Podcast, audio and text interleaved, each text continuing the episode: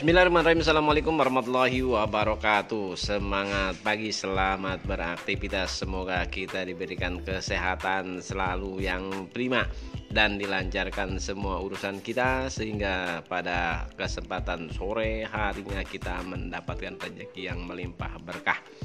Ini yang pertama. Nah, Kemudian saya ingin bercerita tentang ke dunia pendidikan. Nah, dunia pendidikan berbicara dunia pendidikan ini adalah sebuah dunia yang progresif. Artinya bahwa di dunia pendidikan manusia atau kita tidak bisa tinggal diam. Dalam dunia pendidikan kita tidak bisa hidup monoton. Tetapi di dalam dunia pendidikan kita harus bergerak, bergerak dan bergerak. Terus berinovasi, terus menuangkan konsep dan ide-ide kita, kemudian kita mengujinya menjadi sebuah aktivitas setelah disusun dalam program-program. Jadi ketika kita berbicara tentang manajemen, ilmu manajemen, maka yang pas dan cocok itu terrealisasi dalam kehidupan dunia pendidikan.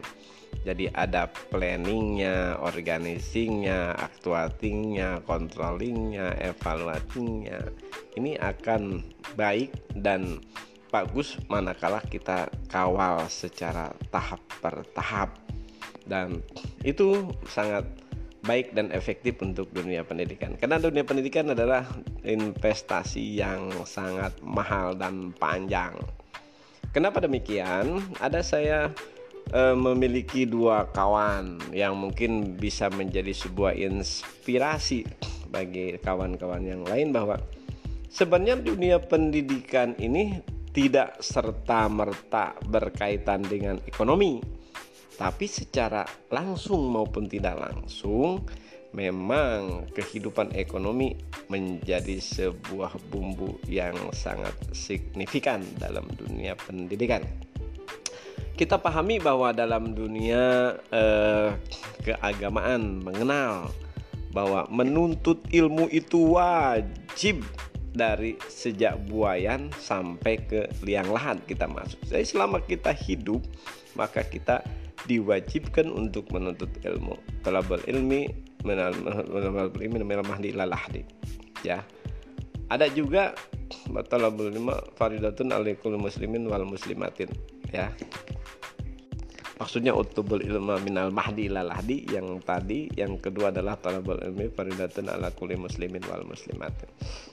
Nah ini uh, penting bagi kita sehingga di situ karena kewajiban ya menuntut ilmu adalah kewajiban kemudian ada pemberian ilmu adalah sebuah regulasi maka itu Allah yang atur tentang rezeki ya dan yang lain-lainnya Nah, yang saya ingin ceritakan sebenarnya bukan itu, tetapi ada saya punya kawan seorang kepala rumah sakit atau pejabat lah di rumah sakit di daerah Nganjuk, Jawa Timur.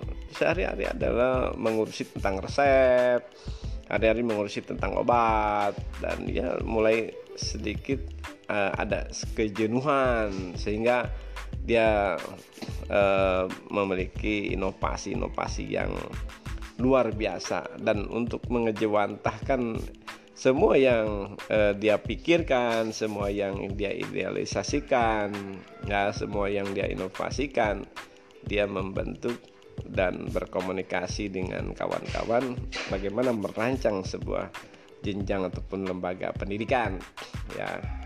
Itu dari Eh, konsep-konsep ini mereka tuangkan dan konsep yang diambil adalah insan cendikia yang ada di Serpong sebagai role model.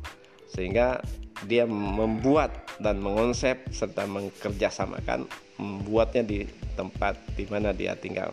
Itu adalah saudara kita Dr. Nur Hadi. Ada di Nganjuk. Dan prestasi demi prestasi dia bisa kembangkan untuk lembaga yang dia awal yang dia bina. Yang kedua, beberapa waktu yang lalu saya uh, ketemu juga dengan salah satu uh, pendiri yayasan uh, Seluk Insan Kamil. Nah, beliau sudah bercerita bahwa karena memiliki basic agama pesantren dia walaupun dia pernah menjadi kontraktor sudah menjadi memborong sudah kehidupan-kehidupan yang uh, bebas luas dalam dunia bisnis dan yang lain-lainnya Nah, akhirnya dia kembali untuk bagaimana mengelola sebuah lembaga pendidikan dan dia sekarang memiliki satu gedung. Satu gedung tapi isinya ada dua 42 ruang kelas. Nah, itu sebuah eh, gedung yang super ya. Hanya tiga lantai.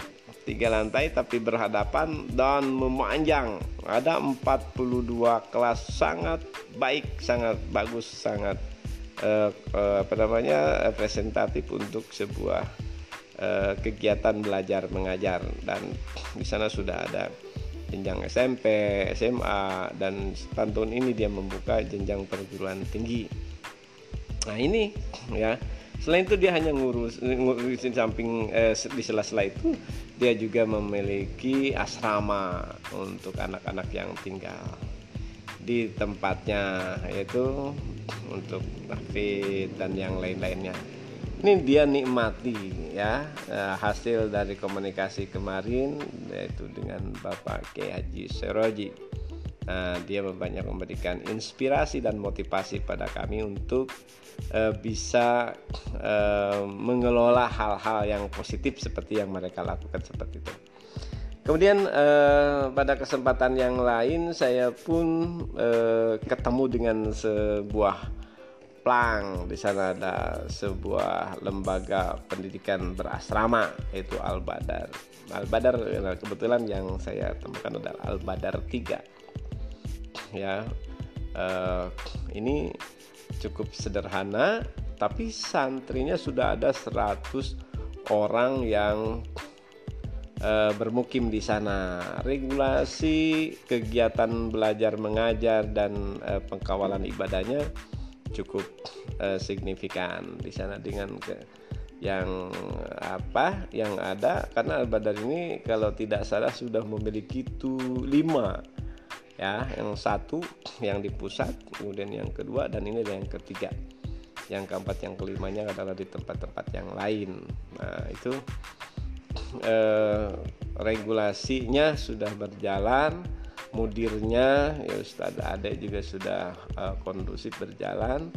Uh, kurikulumnya pembelajaran uh, hariannya juga berjalan dengan baik. Nah ini tinggal mengembangkan lebih luas uh, seperti apa yang terjadi di pusat di Badar satu.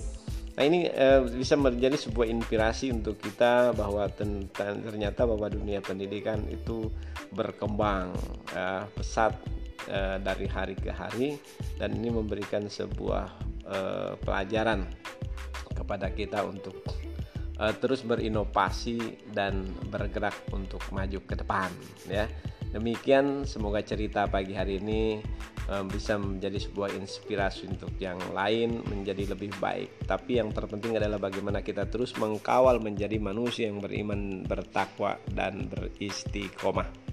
Demikian, semoga bermanfaat. Assalamualaikum warahmatullahi wabarakatuh.